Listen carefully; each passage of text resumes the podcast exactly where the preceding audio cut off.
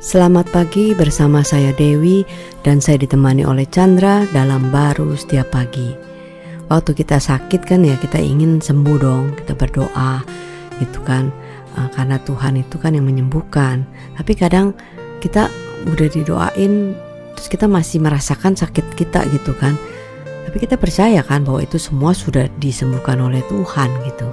Nah itu yang kadang menjadi pertanyaan Karena dalam Roma 8 ayat 9 dikatakan Tetapi kamu tidak hidup dalam daging Melainkan dalam roh Jika memang roh Allah diam di dalam kamu Tetapi jika orang tidak memiliki roh Kristus Ia bukan milik Kristus Wah, gimana tuh ya? Kadang kan kita bingung juga kan, kita udah sembuh, tapi kan kita merasakan ya jasmani kita ini bahwa kita masih merasakan sakit gitu loh. Iya, kadang-kadang itu kan antara fakta katanya dengan iman itu, atau firman itu kadang-kadang nggak sesuai mm -hmm. gitu kan.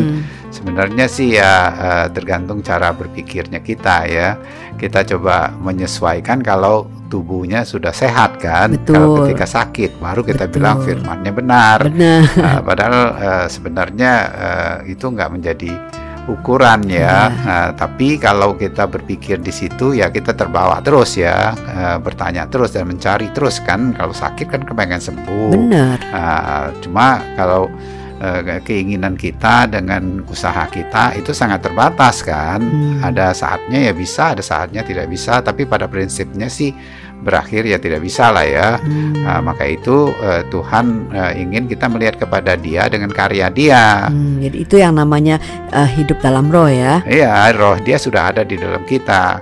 Yang kita inginkan itu sudah uh, ada dan jauh melampaui hmm. uh, dengan percaya kepada Dia dan ukurannya sejauh Dia. Maka itu kita itu hmm. bukan milik kita, milik Dia. Yes. Nah, yang sudah dia tebus sehingga apa yang dia katakan itulah yang kita percayai. Hmm. Nah, sehingga itu menjadi satu dasar yang sangat kuat dan hidup. Nah, sehingga kita bisa melewati bukan melewati saja ya, tapi kamu udah nggak kita udah nggak terbawa kan kepada situasi kondisinya terhadap apa yang terjadi uh, di dalam uh, diri kita yang sementara, tapi kita sudah bisa melihat ya, sejauh dia hidup di dalam kita bahkan ya di dalam kesempurnaan hmm. dan kekekalan ya, akibatnya kita tidak uh, terbawa kepada penderitaannya, tapi lebih kepada sukacitanya dan besarnya dia.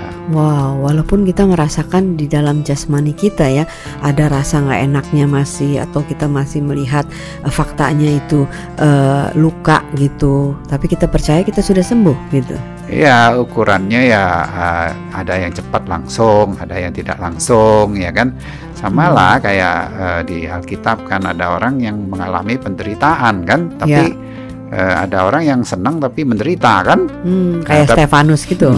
Stefanus walaupun dilemparin batu kesannya dia seperti dilemparin makanan kan dia ngelihat surga yang terbuka kan nah, itu hmm. ingin membandingkan hmm, aja betapa iya, terbatasnya yeah, yeah. manusia ingin lepas dari penderitaan oh. ya sangat terbatas tapi hmm. penderitaan yang telah ditebus oleh Kristus lihatlah penderitaan dia itulah yang dia tanggung untuk kita sehingga kita bisa menikmati kemenangan wow. dia, uh, kehidupan dia, sehingga wow. kita mm, bisa bersuka cita ya di tengah situasi kondisi yang seperti itu hmm, sehingga makanya. bukan lagi yes, fakta betul. itu yang mendikte hidup kita. Yes, makanya di Alkitab apa firman itu dibilangin kamu tidak hidup dalam daging melainkan dalam roh ya.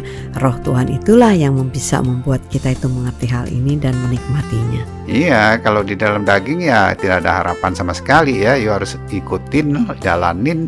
Sudah sakit, sudah bersusah payah dan tidak juga bisa lepas. Hmm. Nah, tapi kalau di dalam roh dia sudah uh, di luar batasannya sejauh dia ada aja kekuatannya ada aja sukacitanya jauh hmm. lebih besar dari situasi kondisi wow. yang ada amin amin